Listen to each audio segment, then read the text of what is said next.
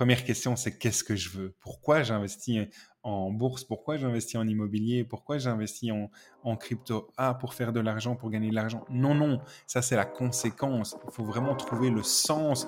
Quel sens le patrimoine a pour toi?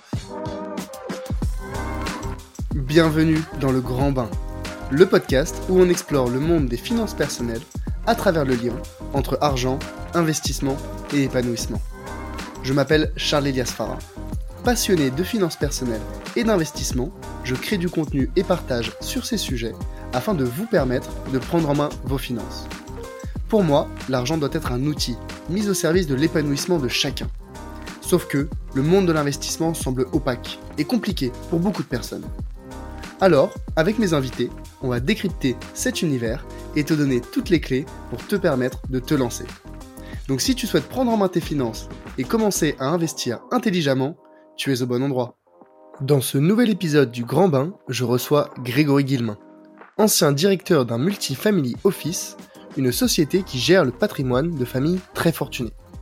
Il est aujourd'hui devenu entrepreneur avec un rêve ambitieux, aider un million de personnes à devenir autonomes dans la gestion de leur argent. Dans cet épisode, on va voir comment challenger son banquier pour s'assurer qu'il agit dans notre meilleur intérêt, quels sont les grands principes de la bourse à connaître avant d'investir, comment choisir sa plateforme et ses supports d'investissement, et enfin quelles sont les classes d'actifs à privilégier pour avoir une stratégie d'investissement diversifiée. C'est parti. Bienvenue dans le grand bain. Aujourd'hui, j'ai le plaisir de recevoir Grégory Guillemin. Salut Greg. Salut Charles Elias, comment ça va? Ça va super, super. Bienvenue dans le grand bain. Alors euh, Greg, je peux te laisser te, présenter euh, rapidement.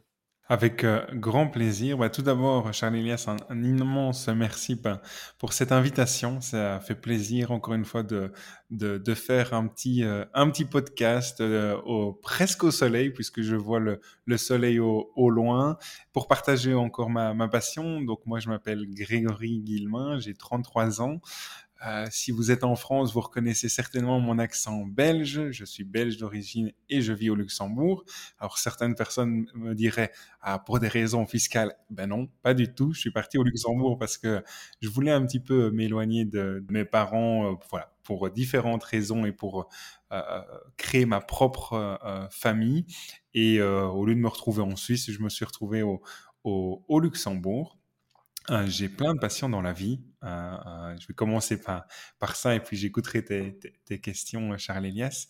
ma première passion, ce sont mes enfants, Gaspard qui a un peu plus de 3 ans et Harold qui va avoir 2 ans le 21 juillet. Ma deuxième passion, c'est de me balader dans, dans les bois. Ma dernière passion, c'est de partager mon, mon rêve. Mon rêve, il est simple et en même temps ambitieux, c'est d'aider un million de personnes à débuter en bourse et être autonome avec son patrimoine.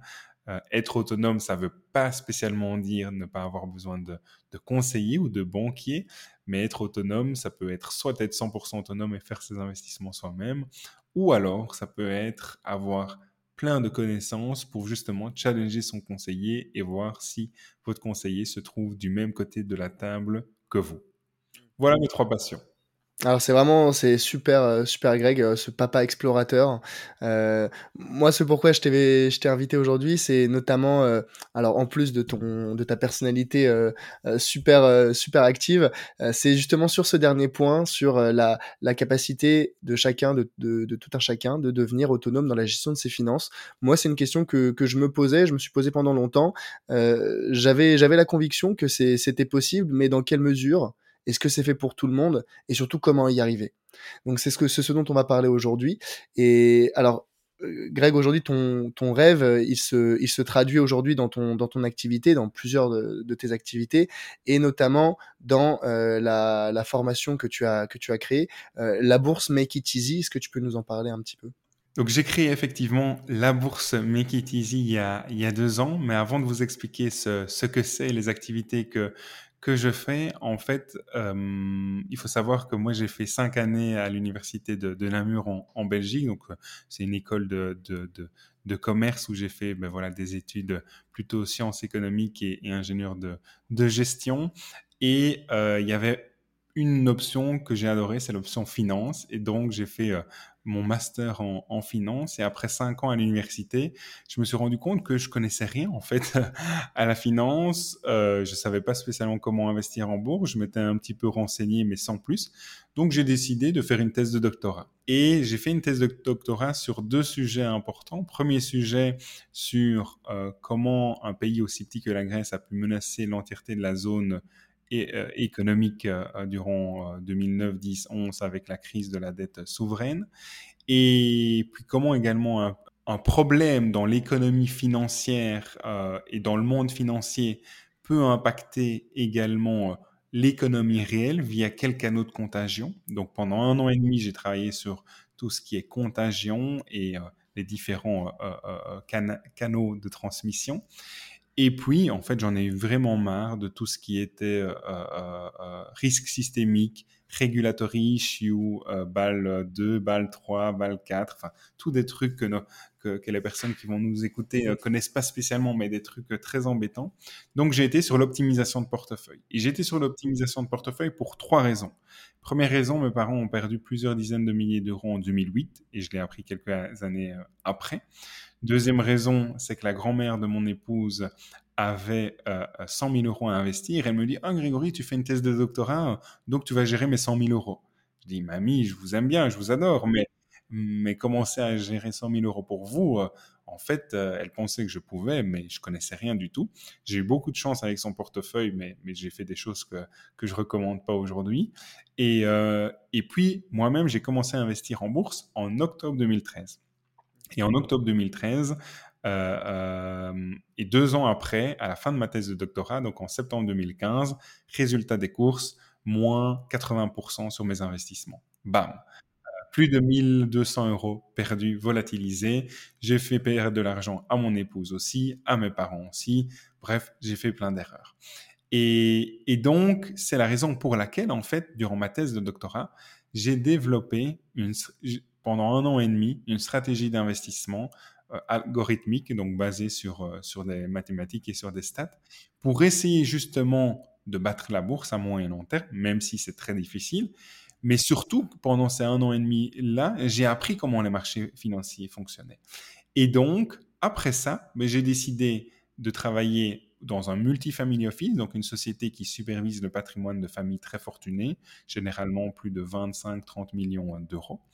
Et j'ai accompagné en fait ces familles-là pendant six ans dans la supervision de leur patrimoine.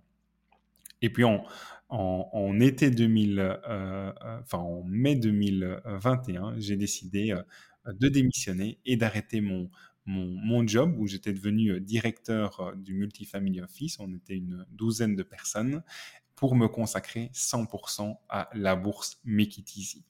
Et donc, pour réaliser ce besoin-là, j'ai l'idée de créer ma première formation, 4 semaines pour bien débuter en bourse, sous format Zoom, euh, les mardis de février 2021, de 20h à 22h. Et là, il y a 40 personnes qui s'inscrivent.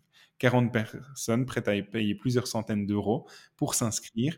Et donc là, ça a été le deuxième déclic. Il y a des gens qui sont prêts à investir du temps et de l'argent pour se former, pour mieux comprendre leur patrimoine et les investissements. Et donc là, j'ai été voir euh, l'actionnaire principal du Family Office et je lui ai dit que je démissionnais. Et depuis un an, je fais différentes choses euh, que je peux expliquer aussi euh, si ça te tente. Ok, donc vraiment, donc ton, avec ton background académique euh, très mathématique, ton doctorat, ta compréhension des marchés et aussi le petit orteil que tu as commencé à mettre euh, assez tôt euh, dans, dans, dans, la bourse, tu t'es dit, OK, c'est un sujet qui t'intéresse. Et avec le Multifamily Office, tu as développé des compétences, ton expertise. Et à terme, maintenant, tu t'es rendu compte depuis le Covid que tu as envie de partager tes connaissances au plus grand nombre et tu t'es rendu compte qu'il y avait un besoin euh, que des personnes étaient prêtes à, donner de leur temps et de leur argent pour se former sur ces sujets. Ça a fait le déclic pour toi, il en a pas fallu plus. La bourse Make It Easy est née. Voilà, la bourse Make It Easy, à la base, c'était un projet juste euh, de fun, de partager des réflexions d'éducation financière. Et aujourd'hui, c'est mon projet effectivement euh, principal que, que, je mène et avec lequel je fais plusieurs activités effectivement.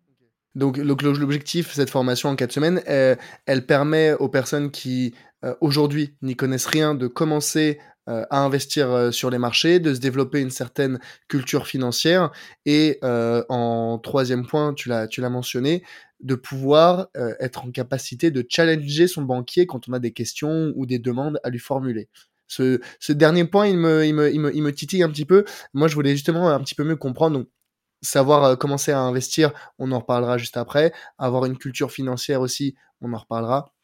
Le, le, le fait de pouvoir challenger son banquier, d'où ça t'est venu euh, Est-ce que c'est toi, tu as eu une mauvaise expérience avec ton banquier? Est-ce que c'est des retours euh, de, de, clients? D'où ça t'est venu ce, ce point? Bah, en fait, ce point sur justement comment challenger son, son banquier, il m'est venu en me disant, bah, en fait, ma formation, quatre semaines pour bien débuter en bourse, elle s'adresse, oui, à des gens qui veulent devenir autonomes, très bien, mais aussi à des gens qui veulent augmenter leur capacité financière et qui sont conseillés par un banquier ou un conseiller. Et donc, il y a des questions très importantes à poser. C'est comment le conseiller se rémunère? Est-ce qu'il se rémunère euh, à plusieurs endroits? Est-ce qu'il a des commissions de gestion plus des rétrocessions, par exemple? Est-ce que votre conseiller investit dans les mêmes solutions que vous? Pourquoi? Parce que trop souvent, j'ai vu des conseillers qui euh, n'ont pas euh, euh, le même portefeuille que leurs clients. Alors on va me dire oui, profil de risque, tolérance à la volatilité, tout ça, très bien, mais parfois des différences majeures. une autre question que j'aime à poser aussi, c'est est-ce que le conseiller, il suit ses propres convictions? Ou est-ce qu'il est, ou est-ce qu'il est contraint par le comité d'investissement de la société dans laquelle il se trouve euh, à un portefeuille type et ne pas se, être flexible par rapport à, à, ce portefeuille type. En fait, pendant six ans, j'ai été l'intermédiaire entre des familles très fortunées et des avocats, des fiscalistes, etc., etc., mais principalement des banquiers et des gérants de fortune. Et j'ai vu ce qui se faisait et ce qui se faisait pas. Et je vois aujourd'hui pour des particuliers, des gens qui ont 50 000 euros, 100 000, 10 000, 200 000 euros, 500 000 euros, et je vois comment malheureusement ils sont traités. Et euh, je dis pas que c'est le cas pour tout le monde, mais je dis que euh, ben voilà, aujourd'hui, je pense vraiment que euh, on est capable de challenger son banquier avec des questions, effectivement, sur comment il se rémunère, dans quoi il investit, pour son portefeuille, est-ce que le banquier veut aussi montrer le portefeuille à son client pour que le client euh, euh, s'en inspire? Est-ce qu'il est flexible dans sa gestion ou pas flexible? Quelles sont ses performances aussi? Parce que c'est super chouette de s'entendre avec son banquier, son conseiller, très bien. Mais est-ce qu'il a des performances chouettes? Comment on challenge son banquier? Ok, un banquier qui investit 100% en, en actions européennes, est-ce qu'il bat l'indice MSCI Europe, qui est un indice euh, qui représente plusieurs centaines de sociétés euh, basées euh, sur le continent européen. Voilà. Pour, et en termes de volatilité aussi, voilà, de, on est en 2022, les marchés font environ moins 15, moins 20%. Ben voilà, est-ce que lui est plutôt à moins 15, moins 20, ou plutôt à moins 10, ou plutôt à moins 25, moins 30 C'est important, voilà, pour moi, de challenger son banquier, parce que devenir autonome, c'est pas faire... Il y a des gens qui vont faire leurs investissements tout seuls, très bien. Mais les gens qui veulent continuer à être accompagnés par un conseiller ou un banquier, c'est de développer son esprit critique pour challenger. Et c'est pour ça aussi que je dis toujours à des clients, peu importe lesquels, c'est de dire, essayez toujours d'avoir plusieurs gestionnaires, d'avoir plusieurs types de gestion. Au moins, vous pouvez les challenger. Essayez aussi toujours d'investir dans un instrument financier qu'on appelle un, tracker ou un ETF, un fonds d'investissement passif, qui réplique par exemple euh, la bourse mondiale pour justement voir, ah ben, au niveau boursier mondial sur les pays développés, qu'a fait la bourse cette année-ci? Qu'a fait mon, conseiller? Juste pour challenger et garder toujours cet esprit critique. Parce que, voilà, la réalité aussi, n'oublions pas, 80-85% hein, des conseillers, des gestionnaires de fortune, des professionnels de l'investissement, peu importe comment on les nomme, n'arrivent pas à battre la bourse à moyen long terme. Donc, voilà, c'est pour ça que moi j'ai développé ces, questions-là qui font partie effectivement d'un module de ma formation digitale. Et oui, il y a parfois aussi, je pense à un client qui a 500 000 euros de, de, de gérants qui m'a dit, Grégory, est-ce que tu peux me former pour que je challenge mes conseillers? Et donc là, pendant quelques paires d'heures, je l'ai formé pour qu'il challenge ses conseillers. Ok, donc vraiment pouvoir challenger son banquier, ça a deux utilités majeures de ce que je retiens. C'est un, pouvoir s'assurer que les recommandations et les préconisations du banquier sont alignées avec mes objectifs sous-jacents et ma personnalité et ce, ce pourquoi je l'ai vraiment contacté. Et deux, être en capacité de challenger ses performances euh, et, les, et les, les, les, recommandations euh, qu'il me, qu'il me fait par rapport à un indice le MSCI World par exemple donc euh, un, voilà, euh, on va dire la, bourse euh, mondiale, euh, un indice assez, assez simple à, répliquer aujourd'hui et voir comment il se comporte par rapport à cet indice de référence. Mais oui, je vais prendre un, un dernier exemple. C'est quelqu'un qui verse 200 euros par mois dans un fonds de pension en Belgique. Il est dans une grande, grande banque il investit dans un fonds de pension de la banque qui coûte en moyenne 1,8 ou 1,9%. OK, c'est, la part dite retail, donc il a, il a que quelques milliers d'euros, donc c'est normal qu'il, enfin, c'est normal, entre guillemets, qu'il paye plus cher. Ça me choque pas. Par contre, ce qui me choque, c'est que chaque mois, il y a 10 euros de frais. Pourquoi? Il y a les frais d'entrée. Pour entrer dans ce fonds d'investissement, ce fonds de pension-là, il verse 210 euros. Il y a 200 euros qui vont dans le fonds. Il y a 10 euros qui vont dans, dans, le, dans, dans la poche de la banque. Et, et, et ce sont des frais d'entrée qui ne sont pas obligatoires. C'est juste que le, juste que le client n'a pas négocié, n'a pas dit, mais en fait, vous investissez déjà dans un produit maison, mes frais d'entrée, c'est 0%, ou je vais ailleurs. Mais non, en fait, le conseiller, il a dit, bah, voilà, c'est 5% de frais d'entrée. La personne ne s'est pas spécialement euh, informée. Elle a dit oui. 10 euros, entre guillemets, ça représenterait, mais 10 euros sur 200, c'est 5%, c'est juste énorme. Pour moi, c'est scandaleux de voir ça. Donc, c'est aussi pour ça de, de, de, quand les gens suivent ma formation, et il y en a beaucoup qui, qui la suivent, hein, il y a plus d'une centaine de personnes depuis un an qui ont suivi ma formation, mais ben, en fait, il y en a aussi beaucoup qui ont des banquiers et je peux vous dire après que quand ils suivent ma formation, ben en fait, ils, remettent en question tout. C'est pas agréable, ni pour eux, ni pour leurs banquiers. C'est pas grave, mais au moins, ils avancent. Ils n'ont pas l'impression, en fait, euh, maintenant, ils reprennent vraiment en main leur patrimoine, ils reprennent soin de leurs économies et ils sont capables de challenger ça. C'est important vraiment euh, que de rester toujours dépendant de, de, de, de, de, quelqu'un. Ah, mais, mais bon, il y a des gens qui veulent rester dépendants et c'est très bien euh, comme ça aussi si ça leur convient.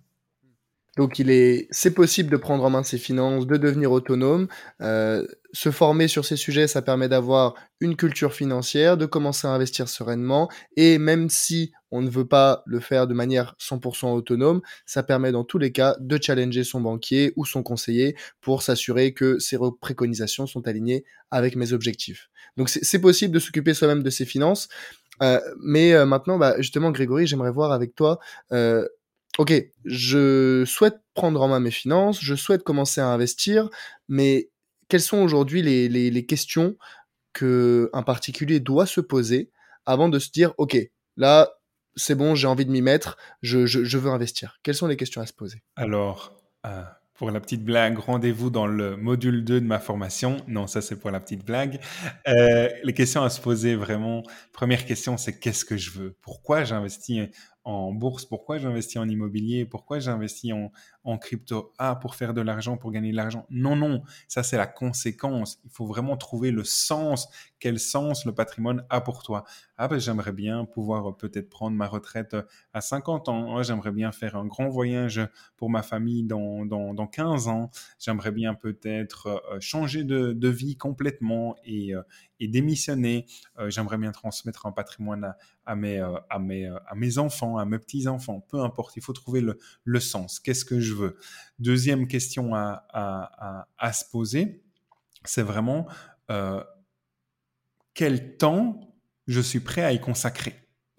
Est-ce que je suis prêt à y consacrer beaucoup de temps, pas beaucoup de temps. Il y a des gens qui vont dire ah ben voilà moi je souhaite investir euh, dans des euh, dans des dans des sociétés, choisir des sociétés en direct, acheter Apple, Amazon, AB InBev, je sais pas, euh, euh, Roche, Novartis, ben, mais je suis prêt à y consacrer une demi-heure euh, par mois. Ben là, pour moi, on n'est pas aligné avec l'objectif parce que être analyste financier, commencer à s'intéresser à des sociétés, ça demande énormément de temps. Donc, il faut vraiment se poser la question sur quel temps je suis prêt à consacrer pour prendre soin de mon patrimoine. Si je suis prêt à y consacrer assez peu de temps, ben soit je suis accompagné par quelqu'un, ou soit j'investis plutôt de manière passive, de manière régulière, et je ne touche pas trop à mon patrimoine. Moi, c'est plutôt ma, ma, ma, ma, philosophie d'investir tous les mois et de ne pas toucher à mon patrimoine. On peut aussi se poser une autre question à se poser avant d'investir. Je vais peut-être terminer sur deux, mais une autre question à se poser avant d'investir, c'est comment je souhaite investir? Est-ce que je souhaite investir via un conseiller ou est-ce que je souhaite le faire seul ou de manière hybride? Une partie, je le fais seul, une partie, je le fais avec un conseiller. Ça paraît un petit peu bête comme ça, mais voilà, il y a des gens qui ont plusieurs centaines de milliers d'euros, plusieurs millions d'euros, qui investissent seuls. Il y a des gens qui ont 50 000 euros, qui ont besoin d'un conseiller.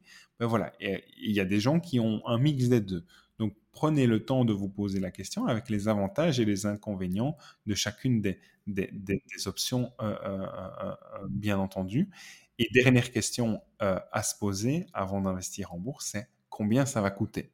Frais directs, est-ce que j'ai des frais d'entrée, des frais de sortie, des frais de gestion, des frais de surperformance, des frais de courtage, des droits de garde? Un autre exemple, les frais indirects. Combien me coûte ah, mon conseiller ne coûte que 1% Ah oui, très bien, mais votre conseiller investit dans des fonds d'investissement. Ces fonds d'investissement coûtent de l'argent. Combien coûtent mes fonds d'investissement Combien coûtent mes fonds d'investissement actifs ou mes fonds d'investissement passifs Et mes taxes aussi? Les taxes, je peux vous donner plein d'exemples, et il y en a plein aussi dans mon livre, euh, des exemples où les taxes représentent un demi pour cent, 0,70% ou même 1% de coûts par an pour certains clients. Euh, donc voilà, il y a ces aspects-là, frais directs, frais indirects et taxes, euh, qui sont importants à mes yeux aussi avant de se poser la question, avant d'investir en, bourse. Et si vous êtes de manière autonome, le désavantage, entre guillemets, c'est que vous êtes parfois un petit peu seul. L'avantage, c'est que vous payez moins. Si vous êtes euh, accompagné par quelqu'un, l'avantage, c'est que vous n'êtes pas seul. Le désavantage, c'est qu'il y a des frais liés à cet accompagnement. Donc, il faut vraiment apprendre à se connaître. Investir en bourse, apprendre à se connaître dans un premier temps. Et, en fonction des réponses, ben, vous allez vous orienter vers l'une ou l'autre option ou vers un, un mixte hybride des deux c'est ça. Donc d'abord se demander pourquoi j'investis, quels sont les objectifs sous-jacents de cette motivation. Est-ce que c'est pour financer un projet? Est-ce que c'est pour préparer ma retraite? Est-ce que c'est pour euh, euh, me constituer un patrimoine, me générer des revenus complémentaires? Donc trouver le, sous-jacent de la motivation. Se demander comment est-ce que je souhaite euh, faire ou atteindre cet objectif. Est-ce que je veux être seul? Est-ce que je veux être accompagné? Et enfin, combien est-ce que ça va me coûter à la fois en termes de temps et en termes d'argent? Si jamais on veut pas y passer beaucoup de temps et qu'on est prêt à se faire accompagner, bah dans ce cas-là, on sait qu'on va devoir supporter des frais un petit peu plus élevés pour se faire accompagner. Mais finalement, pour des personnes qui ne veulent pas passer beaucoup de temps dessus, ça sera un million de fois rentable parce que sinon, soit ils ne vont pas passer à l'action, soit ils vont passer à l'action mais faire des erreurs qui vont finalement leur coûter plus d'argent que s'ils étaient passés par un conseiller. Oui, aussi, il y, a, le poids psychologique à investir 100 000 euros. Il y a certaines personnes euh, pour qui ça ne fait rien psychologiquement. Pour d'autres, c'est vraiment très stressant. Donc, il y a une relation à l'argent où les gens doivent se dire aussi, mince, je suis vraiment stressé avec ces 100 000 euros à investir. Je vais passer par quelqu'un pour, pour repasser, pour euh, transmettre la patate chaude, comme on dit en Belgique. Euh, ben, en fait, voilà, ça nous dit, ça nous dit aussi beaucoup de notre relation à l'argent. Donc c'est vraiment aussi pour ça qu'il faut se dire, l'objectif c'est d'être, pour moi en tout cas, j'espère que les gens le, le sont, mais c'est d'être serein avec son patrimoine. Et pour être serein avec son patrimoine, il y a des gens qui préfèrent le faire seul, d'autres de manière accompagnée, d'autres un mixte. Une question aussi à se poser, et je terminerai là-dessus, c'est le montant à investir en bourse. Essayez d'investir des montants supérieurs à votre coussin de sécurité. Par exemple, si vous avez 50 000 euros sur un compte épargne et que votre coussin de sécurité, vous l'estimez à 20 000 euros, par exemple, quelques mois de, salaire net, par exemple, eh bien, si c'est 20 000 euros, vous avez 30 000 euros à investir. Investissez cet argent et investissez aussi tous les mois une partie de votre salaire, que ce soit 50 euros, 25 euros, 500 euros, peu importe les montants, une partie de votre salaire, investissez tous les mois. Parce que souvent, on se dit, ah, mais j'ai 100 000 euros en, cash. Quel montant je dois investir en bourse Je dois investir 100 000, 90 000, 50 000 Non, définissez votre coussin de sécurité, quelques mois de salaire net, ça dépend de la, ou de dépenses nettes. Euh, moi, je dis toujours 6 à 12 mois de, de salaire net, mais ça, ça dépend vraiment de la, philosophie de, de chacun. Et puis, l'excès, vous pouvez l'investir si et seulement si vous n'en avez pas besoin euh, les 10 prochaines années. Bah, ça, on, on, rentrera dans, plus en détail juste après sur la partie comment, euh, comment euh, commencer à investir de manière, euh, de manière opérationnelle et, pragmatique. Mais peut-être juste pour terminer sur avant de commencer à investir, ok, voilà, je me suis posé les bonnes questions, j'ai défini le mode opératoire. Maintenant, sont, qu'est-ce que je peux attendre de cet univers de la bourse que je connais finalement, finalement peu? Quels sont un petit peu les, les grands principes que je vais devoir intégrer dans euh, la gestion de mon, de mon argent Alors, il y a plein de principes. Euh, je vais en citer 3-4 euh, qui me viennent en tête directement. Premièrement, c'est qu'à long terme, les marchés montent. le marché américain, le marché asiatique, le marché européen, à long terme, les actions montent si et seulement si vous êtes dans un panier d'actions diversifié. Si vous prenez une action au hasard, oui, il y a des actions, il y a des sociétés qui font faillite. Donc l'action va valoir zéro. Mais à long terme, la bourse monte. Ça, c'est le premier point. Euh, moi, je dis toujours 6 à 8% par an. Alors, certaines personnes vont dire 8 à 10, 10 à 12, peu importe. Mais moi, je dis historiquement avec l'indice de la bourse mondiale, c'est entre 6 à 8% euh, euh, par an. D'ailleurs, dans mes simulations de patrimoine, je mets toujours 6%. C'est peut-être conservateur ou pas, peu importe, mais, mais voilà. Bah, en fait, c'est un petit peu conservateur, même si, euh, comme tu dis, ça dépend du référentiel. Est-ce qu'on parle du CAC 40 Est-ce qu'on parle du MSCI World, donc la bourse mondiale? Est-ce qu'on parle du S&P 500, donc la bourse américaine? Est-ce qu'on parle des dividendes réinvestis ou pas? Tous ces éléments-là font varier de, de 6, euh, de 6 à, à, à 10%. Quoi. Oui, voilà. Mais voilà, au niveau mondial, ça, je suis sûr de, mes chiffres, c'est entre 6 et 8%, dépendant si vous êtes sur 20 ans, 30 ans, 40 ans, 50 ans. Euh, donc, ça, c'est la bourse monte à, à, long terme. Deuxième grand principe, c'est que la volatilité, les amis, les amis, elle fait partie du jeu on n'investit pas en bourse si on pense que le patrimoine ne va pas fluctuer. Si on est prêt à accepter la volatilité, eh ben on a investi. Si on n'est pas prêt à accepter la volatilité, on n'investit pas euh, en bourse. Pourquoi? Parce qu'en fait, la volatilité fait partie du jeu. Chaque année, ça monte et ça descend. Même si 70% du temps, sur base annuelle, la bourse monte, mais chaque année, au milieu, début ou fin d'année, il y a des petites chutes. Je vais prendre par exemple 2020 entre le plus haut et le plus bas euh, de l'indice américain, la bourse a chuté 34%. Mais à la fin, elle a rebondi pour terminer à plus 16% dans le vert. Même chose euh, en 2009, par exemple. La bourse a débuté l'année euh, de manière très compliquée à moins 25% et elle a terminé l'année à plus 25%. Donc, chaque année, il y a une chouette illustration d'une banque JP Morgan que je pourrais aussi vous partager si vous voulez, euh, qui montre vraiment que chaque année, il y a des petits points rouges. Donc, chaque année, il y a des chutes entre le plus haut et le plus bas au cours de l'année, mais qu'entre le 1er janvier et que le 31 décembre, 70% du temps, la bourse monte. Ça, c'est la réalité. Un autre principe que j'aime aussi partager, c'est euh, en fait, c'est impossible de prédire la bourse. Est-ce que vous pouvez prédire l'avenir et ce qui va se passer demain, après-demain et tout ça? Est-ce que vous pouvez prédire l'avenir? Est-ce que vous avez une boule de cristal? Moi, j'ai pas de boule de cristal et je peux pas prédire ce qui va se passer. En bourse, c'est la même chose. On peut pas prédire ce qui va se passer. C'est extrêmement compliqué de prédire ça voire impossible. Donc les gens qui prédisent les crises, moi je les écoute pas. Les gens qui prédisent les hausses en disant que ça, ça va monter maintenant de plus 30, plus 50% sur une action, il faut l'acheter. Moi je les écoute pas. On peut pas prédire ça. Et dernier principe super important que j'ai envie de partager, c'est investissez de manière régulière. Tous les mois, tous les mois, tous les mois, tous les mois. Pourquoi? Parce que ça va vous éviter de, faire de prendre des décisions sous le coup des émotions. Hein. N'oublions pas, les émotions vous font perdre entre 3 et 4% par an. euh, sur votre patrimoine. C'est non négligeable. Les émotions dans la vie de tous les jours, c'est génial. Ben, c'est ce qui fait qu'on vit des émotions et donc la vie a un goût, parfois un petit peu plus compliqué avec des émotions plus désagréables que, que d'autres, mais les émotions, c'est génial dans la vie de tous les jours. En bourse, les émotions sont extrêmement destructrices de valeur.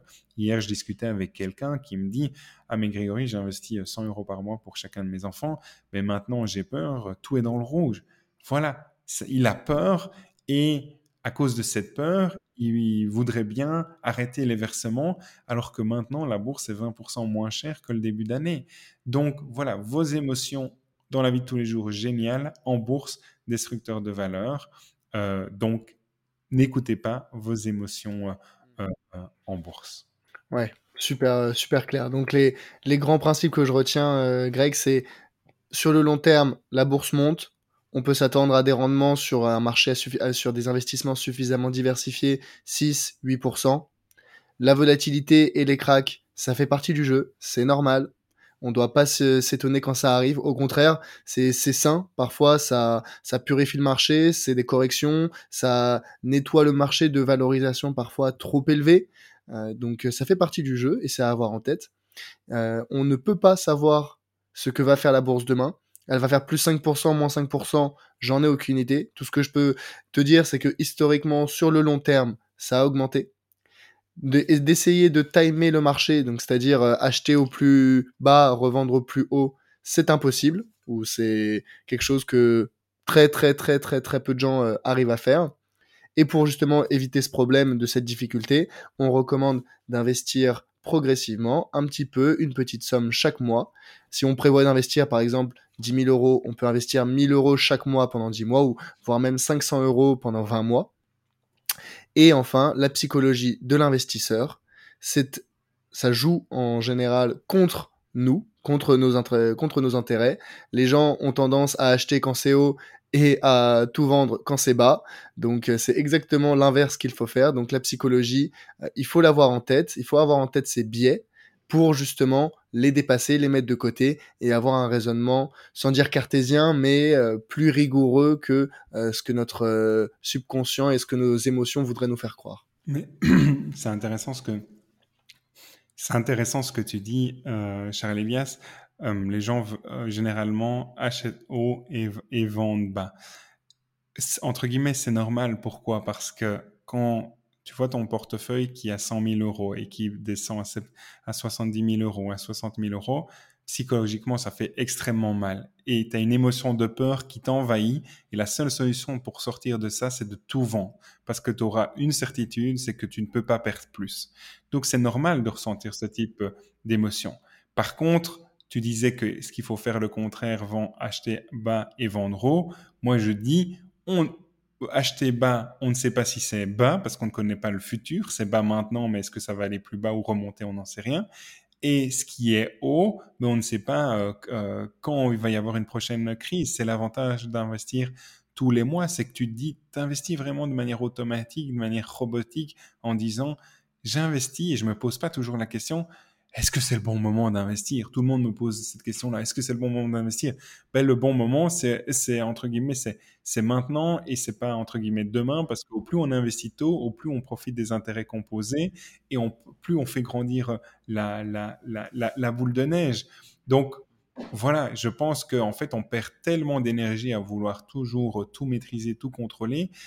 Mes dix ans d'expérience m'ont appris quelque chose, de garder une humilité par rapport à la bourse. On ne peut pas contrôler la bourse, on ne peut pas la prédire, on, peut juste définir sa stratégie d'investissement pour les prochains 10 ans, 15 ans, 20 ans, 30 ans, et puis c'est tout. Et puis après, ben, on profite de, de la vie, quoi.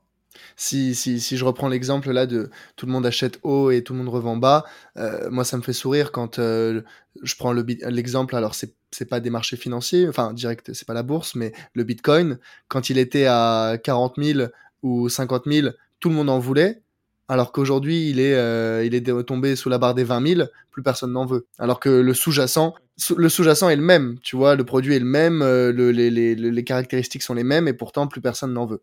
Ce qui, est, ce qui peut sembler enfin, paradoxal. Paradoxal, c'est exactement le, mot. Bon, super. Donc, euh, on a compris, j'ai les bonnes questions à me poser. Euh, j'ai compris ce que je peux attendre de la bourse, ce que ça coûte, les grands principes qui y sont liés. Maintenant, ok, Greg, j'ai envie de me lancer. Comment je fais?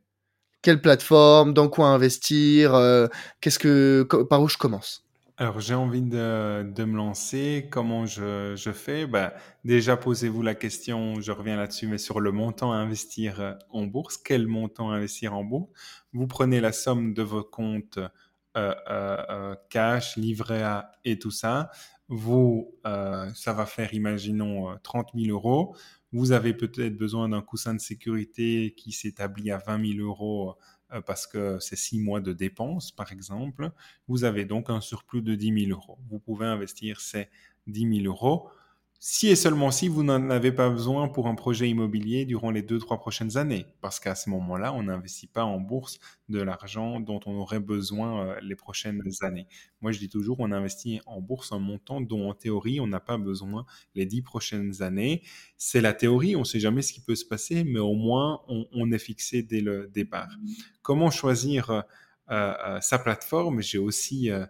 plein de questions. Si vous allez sur mon site web, laboursemakeiteasy.com, dans l'onglet euh, outils gratuits, en fait, vous voyez qu'il y a une petite pépite email type. Ça, c'est un document d'une trentaine de, pages pour envoyer en fait euh, des questions à sa plateforme. Et des questions sur la plateforme, c'est comment elle se rémunère, euh, ben, par exemple, euh, certaines plateformes d'investissement vont se rémunérer avec des rétrocessions de leurs partenaires. Je pense par exemple à, Trade Republic. Trade Republic qui se rémunère sur les investissements euh, mensuels dans des ETF parce qu'ils ont une partie de rétrocession de la part des providers d'ETF. voilà comment se rémunère eToro. Ben, eToro se rémunère aussi avec des partenaires externes et aussi euh, sur euh, les, ordres que vous passez.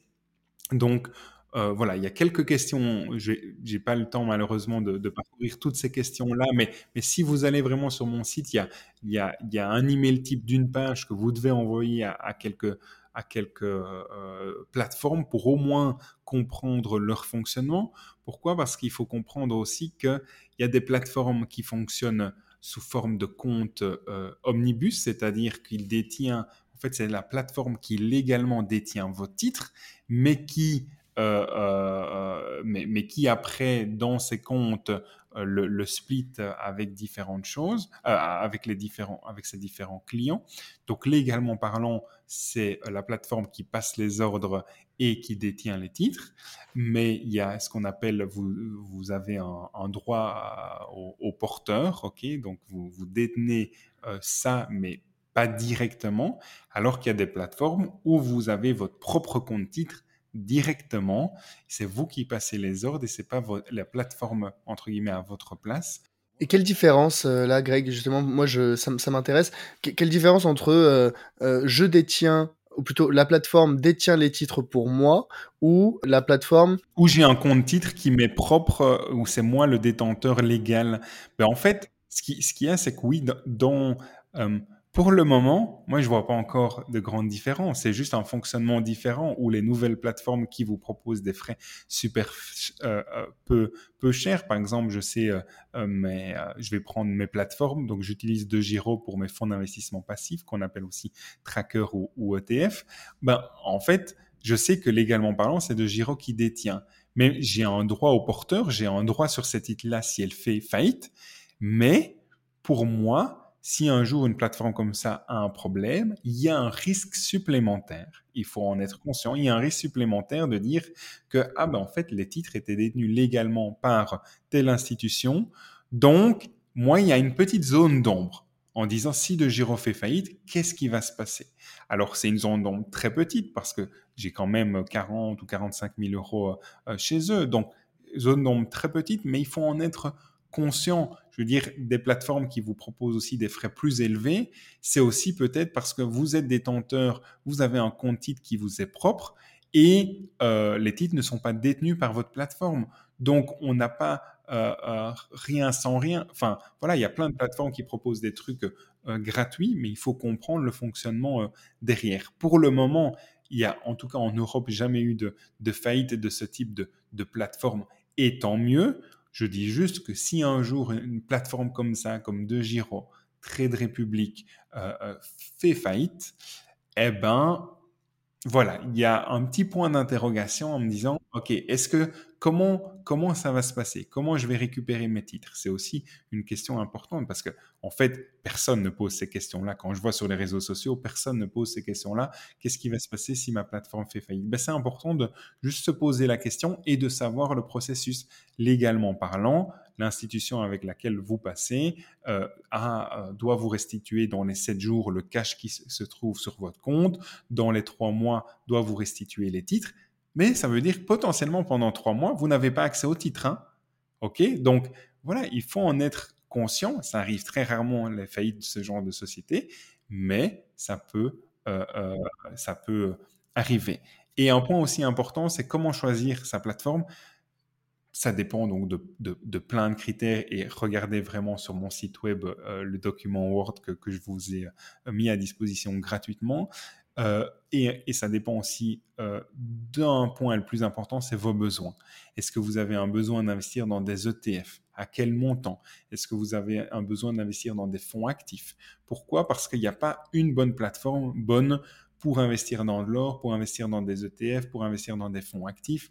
Voilà, pour tout faire. Non, il y a certaines. Pour mon patrimoine, j'ai une plateforme avec des fonds euh, euh, euh, actifs, une autre plateforme avec des fonds actifs, mais avec des parts institutionnelles. Donc, au lieu de payer 1,7, 1,8, 1,9% par an, je ne paye que 1% ou, ou 1,10%.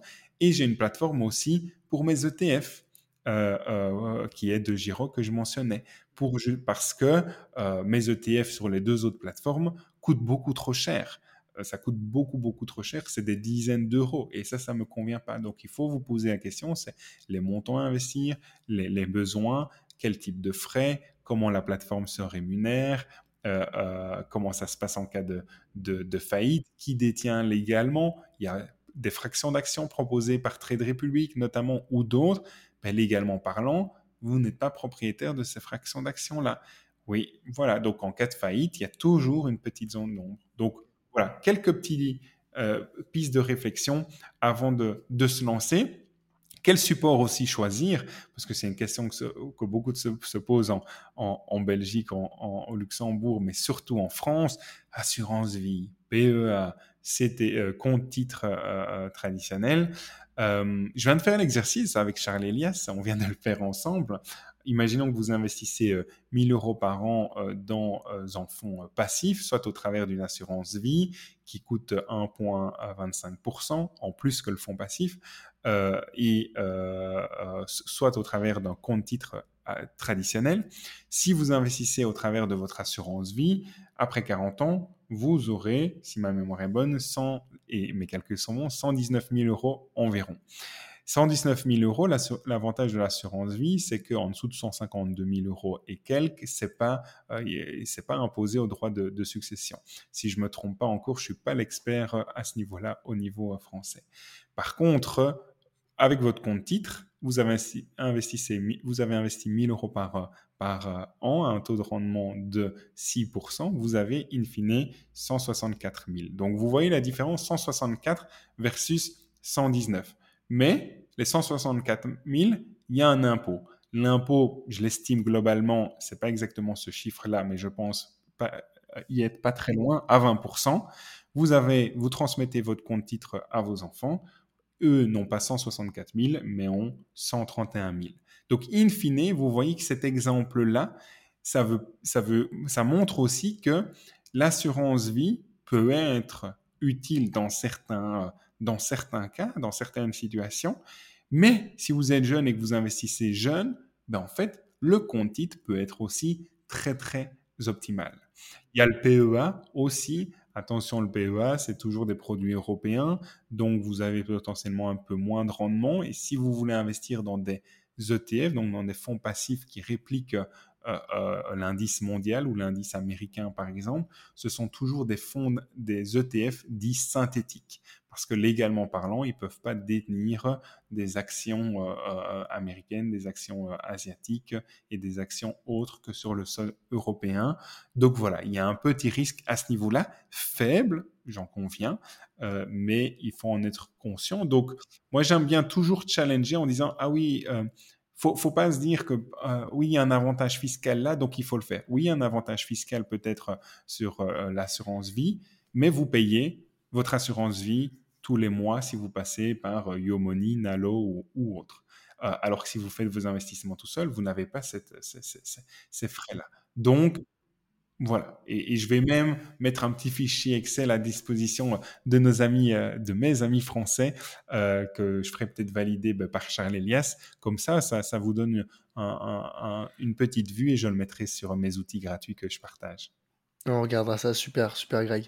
Ok, donc si, donc si j'ai bien compris, les, éléments à regarder pour sélectionner sa plateforme, c'est à la fois euh, la gestion en cas de, euh, en cas de faillite, qu'est-ce qui se passe, euh, où sont mes titres, qui les détient, comment suis-je assuré, mais aussi les supports, ne pas se laisser avoir par uniquement la considération de fiscalité, mais quel type de produits peuvent être inclus dans ces supports, dans l'assurance vie, dans le PEA, dans le compte titre. Il y a des restrictions sur le PEA, il y a des restrictions euh, sur, euh, sur l'assurance vie. Euh, mais la conclusion, c'est il faut faire son analyse, il faut faire le calcul avant, regarder qu'est-ce qui est le plus intéressant de manière factuelle pour prendre la décision la plus éclairée et choisir la, la, plateforme qui convient. Encore une fois, il n'y a pas une plateforme qui convienne pour tout. Il y a des plateformes qui sont très bien pour les ETF, il y a des plateformes qui sont très bien pour les actions individuelles et des actions qui, il y a des plateformes qui sont très bien pour euh, les, matières premières. Il faut trouver les plateformes qui permettent d'investir de manière pertinente pour les investissements qu'on souhaite réaliser. Bah, justement, dans ce cas-là, c'est un petit peu. Pardon, et diversifions aussi les plateformes. Pourquoi mettre euh, ces 500 000 euros ou ces 100 000 euros ou c'est, ou c'est, ou c'est 1 million d'euros sur une et seule même plateforme? C'est Ça, ça me fait penser, euh, alors c'est encore une fois pas dans, les, pas dans la bourse, mais dans les cryptos. Récemment, euh, la faillite de la plateforme Celsius, où euh, elle a empêché le retrait de, des, des, fonds de tous ses utilisateurs. Et donc, si jamais des gens étaient all-in sur cette plateforme, bah, ils se sont retrouvés à zéro ou du moins ils se sont retrouvés avec de l'argent complètement bloqué, chose qu'on veut absolument éviter quand on quand on investit en bourse. Donc diversifier ces plateformes, c'est à la fois diversifier les supports, mais c'est aussi réduire le risque euh, de, de, faillite et de, problèmes opérationnels avec une même plateforme. Oui, il y a aussi une autre plateforme v, euh, Vault, V-A-U-L-D, là. Euh, bah, c'est peut-être pas une plateforme où c'est un, un, prêteur de, crypto, qui, a suspendu ses, retraits quoi. En, une seule journée, je pense qu'il y avait presque 200 millions de, de, de retraits. Ben, ils ont suspendu ça. Voilà, ben c'est le, monde des cryptos est en train d'expérimenter certaines choses avec les néo-brokers. ben voilà, il y a des, certaines plateformes moi que je déconseille. Itoro, j'aime pas trop pour être honnête, euh, mais, mais, mais voilà. Après, il faut vraiment prendre le temps euh, de pas uniquement s'arrêter sur qu'est-ce que ça coûte, mais comprendre le fonctionnement d'une plateforme. Où sont vos titres? Où est votre cash? Ah ben les titres sont, là. Le cash, il se trouve sur une banque dépositaire. Ah, c'est quoi une banque dépositaire? Donc voilà, ça demande un petit peu de temps. Euh, et en même temps, comme ça, vous, vous, vous, vous apprendrez beaucoup de choses. Ou de se faire accompagner si on n'a pas si Ou de se faire accompagner, bien entendu, si on n'a pas le temps. Mais posez les questions à votre, même à votre conseiller ou banquier. Ah, je suis dans, dans telle banque chez BNP Paribas. Mes titres, ils sont chez quel dépositaire? Avec qui BNP Paribas travaille? Est-ce qu'il travaille avec euh, une filiale de BNP Paribas? Avec quelqu'un d'indépendant ou pas d'indépendant? Voilà, c'est important de, de, de savoir ça. Donc j'ai trouvé ma plateforme, j'ai fait poser les bonnes questions. Maintenant, je suis devant ma plateforme et j'ai des choix infinis. J'ai des actions, on parle d'ETF, de panier d'actions. Euh, il y a des, il y a des, des actions, il y a des ETF euh, euh, sectoriels, il y a des ETF géographiques. comment, comment je fais pour décortiquer tous ces, tous ces fonds et tous ces produits qu'on me propose sur, sur une même plateforme? Alors, ben je, si je veux décortiquer, si je veux le faire moi-même, ben je me forme. Hein. Il y a une chouette formation en quatre semaines pour bien débuter en bourse. C'est pour la petite blague. Euh, pour être plus sérieux, ben il faut prendre le temps d'analyser ben Déjà, si on s'est posé les bonnes questions, on sait si on va faire des ETF, du stock picking ou des fonds d'investissement actifs. N'oubliez pas, stock picking, être analyste financier, ça s'improvise pas. Il faut plusieurs semaines, voire plusieurs mois, selon moi, pour investir dans des actions, pour les analyser. Euh, moi, je me suis brûlé les, ailes, comme je vous ai expliqué. Donc, c'est pas quelque chose que je recommande. Donc, moi, si j'étais un investisseur, si je parlais à l'investisseur euh, débutant d'il y a, euh, d'il y a 10 ans bientôt, je commencerais par un simple fonds d'investissement passif qui réplique, par exemple, la bourse mondiale, le MSCI World, pour déjà se dire, OK, je mets 1000 euros là-dedans, comment euh, mes 1000 euros évoluent? Ah, je les ai mis le 1er janvier, ils sont à 850 euros maintenant. Comment je me sens par rapport à ça? Comme ça, je commence à mettre un pied à l'étrier, à comprendre comment ça fonctionne. Juste, euh, excuse-moi Greg, fonds d'investissement passif, c'est euh, ce qu'on appelle les ETF, c'est des paniers des paniers d'actions avec euh, qui comportent des centaines d'actions à l'intérieur de ce panier et en achetant une part de ce panier, c'est comme si on achetait une fraction de part de chacune des entreprises dans ce panier. Donc effectivement, donc un, un fonds d'investissement euh, actif, c'est un gestionnaire, c'est un, donc un fonds d'investissement, faisons la différence rapidement, un fonds d'investissement actif, c'est un fonds d'investissement qui est géré par un gestionnaire professionnel, des analystes financiers qui vont sur base de plein de critères différents essayer d'analyser par exemple les 500 actions du S&P 500, donc l'indice américain représentant les 500 plus grosses actions aux États-Unis, et qui vont en sélectionner peut-être que 60 sur base de différents critères. Le gestionnaire actif, il a pour objectif d'essayer de battre son marché de référence. Et on paye des commissions de gestion plus importantes que la gestion passive. La gestion passive, elle a été développée début des années 70, non pas par John Bogle, parce que tout le monde parle de John Bogle, mais par euh, euh Monsieur McCone, qui était à la banque Merrill Lynch en 1971, qui a créé ça. Ça n'a pas fonctionné, et puis John Bogle s'en est inspiré, ça a très fortement fonctionné. C'est de dire, en fait, je pars de l'hypothèse que personne ne peut battre la bourse à long terme et donc je vais être investi dans le marché. Donc, j'ai un fonds d'investissement passif qui, par exemple, détient, au lieu de, faire une analyse bien poussée et de détenir que 60 actions comme le fonds actif, il détient les 500 sociétés du S&P 500, ni plus ni point. Le S&P 500 fait plus 40, tant mieux. Le S&P 500 fait moins 21 comme en 2022, vous faites moins 21. Donc c'est deux salles, deux ambiances.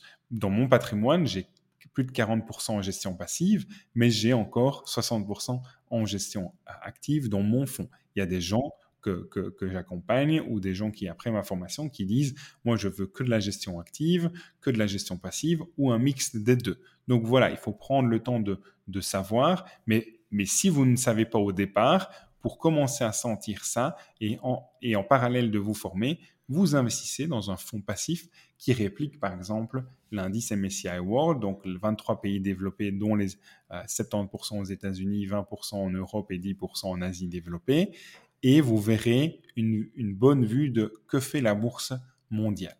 Et puis après, au fur et à mesure de vos apprentissages et de vos revenus, vous pourrez commencer aussi à diversifier. Hein, je crois un petit peu plus en Asie, je crois un peu plus peut-être dans tel secteur. Très bien.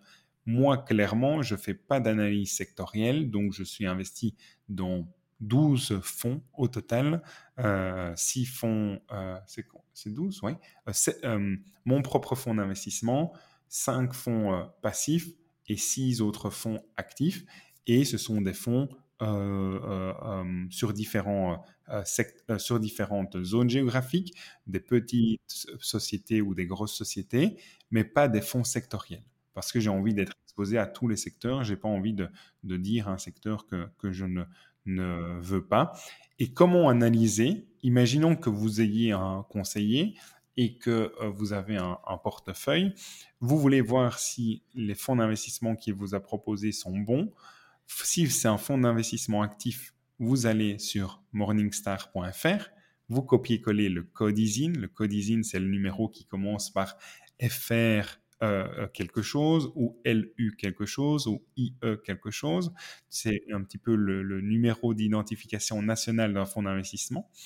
Et si c'est un fonds d'investissement passif, vous trouverez toujours dans le nom ETF, Exchange Traded Fund, euh, euh, à ce moment-là, vous allez sur justetf.com, vous copiez le code ISIN et vous allez aussi voir ce qu'il y a à l'intérieur. Si vous voulez savoir plus, il y a aussi mon livre. En fait, mon livre, dans mon livre qui sort début septembre, j'ai une trentaine de pages sur comment décoder ces fonds d'investissement et comment analyser des fonds d'investissement avec des outils gratuits comme Morningstar et JustETF. Ok, donc si, si j'ai bien compris, Greg, on a deux grandes stratégies. On a la stratégie active et la stratégie passive. La stratégie active, c'est vraiment, on sélectionne parmi euh, des sociétés les plus on essaie de trouver les plus performantes, mais ça vient en contrepartie d'un coût de gestion plus important. Et on a l'investissement passif qui cherche juste à répliquer l'ensemble d'un marché, par exemple le S&P 500 pour euh, pour les États-Unis ou le MSCI World pour euh, euh, le, le, le, monde entier. Et à l'intérieur de ces stratégies, donc actives ou passives, on peut faire une approche géographique ou sectoriel. Donc euh, dire bon bah je vais avoir un investissement passif sur les États-Unis, sur le monde, sur l'Europe ou sectoriel. Ah je veux investir dans des entreprises qui sont euh, dans la santé, dans l'automobile, dans l'éducation. L'approche sectorielle est plus touchy parce que on a un risque de défaut du marché, c'est-à-dire si le je sais pas le secteur de l'automobile s'effondre, bah, si on est investi 100% sur l'automobile, euh, forcément, euh, notre portefeuille euh, va, va, va, va, en pâtir. Alors que si on a une approche géographique, le, et qui est une approche géographique diversifiée, bah, la probabilité que le, le, la bourse mondiale s'effondre complètement, même si aujourd'hui on a des rouges, on est dans le rouge, mais 20%, c'est, c'est rien par rapport à ce que certains secteurs ou certaines entreprises peuvent connaître. Hein, quand on regarde Netflix qui a fait moins 70% depuis le début de l'année, Tesla, euh, moins 35, Amazon, moins 35, euh, Nvidia, euh, certains, certains influenceurs et influenceuses, il y a quelques mois, disaient il faut investir dans Nvidia, moins 50%. Voilà, donc c'est vraiment, il faut avoir ces chiffres-là en tête. Le stock picking, ça s'improvise pas, quoi. Ouais, c'est vraiment, donc voilà, donc, et quand on commence largement, très largement, préférer une gestion passive.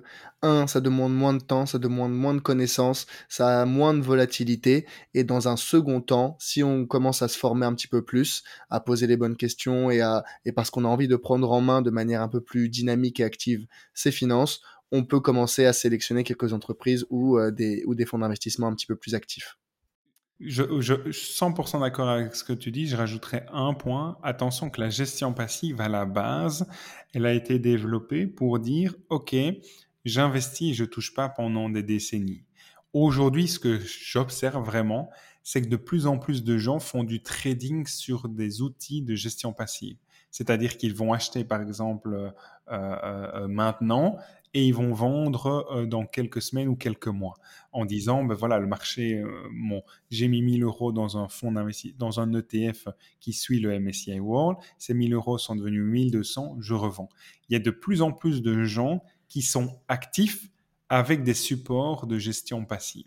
Donc là je mets un petit attention si vous investissez en gestion passive faites-le tous les mois euh, ne vous posez pas la question, mais toujours, toujours dans un sens, c'est-à-dire le sens de l'achat. Ne commencez pas à acheter et à vendre, acheter et à vendre. Et euh, ça, c'est un point pour moi extrêmement important parce qu'il y a aussi certaines plateformes qui, euh, qui mettent en avant justement la, la gestion passive, mais qui aussi encouragent le trading de la gestion passive. Donc, acheter et vendre de manière régulière, ce que moi, je ne suis pas spécialement fan. Hmm. Greg, euh, je pense que ce qu'on retient de cette, de cette discussion, c'est qu'il est, il est possible de s'occuper soi-même de ses finances si on prend le temps de se former, si on en a l'envie, si on a le temps. Ça demande de potentiellement du temps et de l'argent, mais sur le long terme, ça peut être rentable si on est, si on est bien formé, si on s'est bien formé en amont.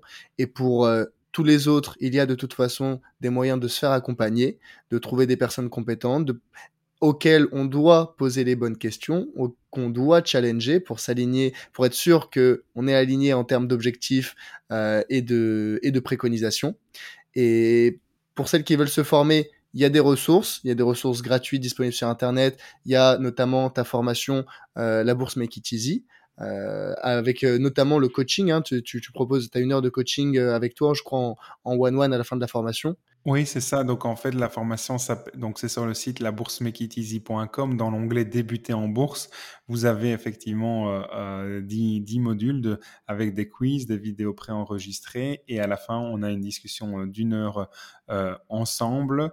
Et il y a des personnes aussi qui me contactent pour dire ah ben j'aimerais bien un coaching mais personnalisé.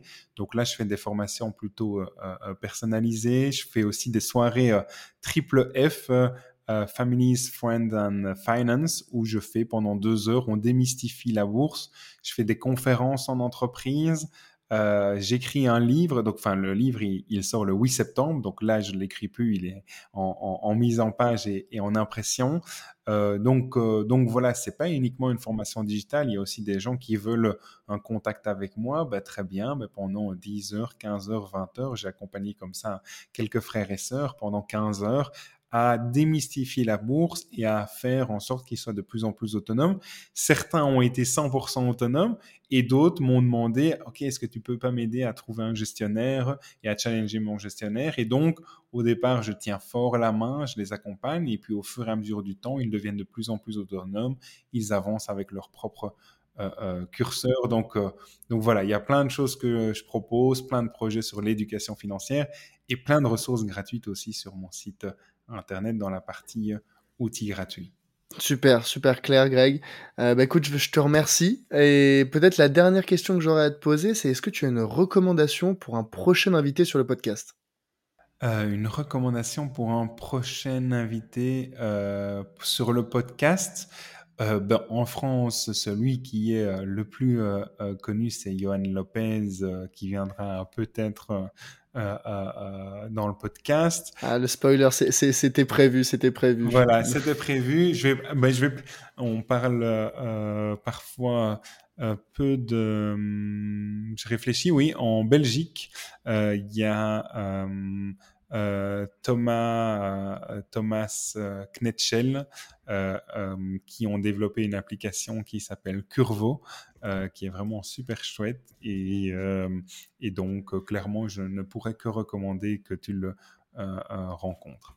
Eh ben écoute, je, je, vais regarder ça de plus près et peut-être qu'on aura Thomas prochainement sur, sur un épisode du podcast. Un grand merci à toi Grégory et, et à très bientôt pour un prochain épisode du Grand Bain. Salut. À très bientôt. Merci pour tout, Charles Elias. Ciao, ciao.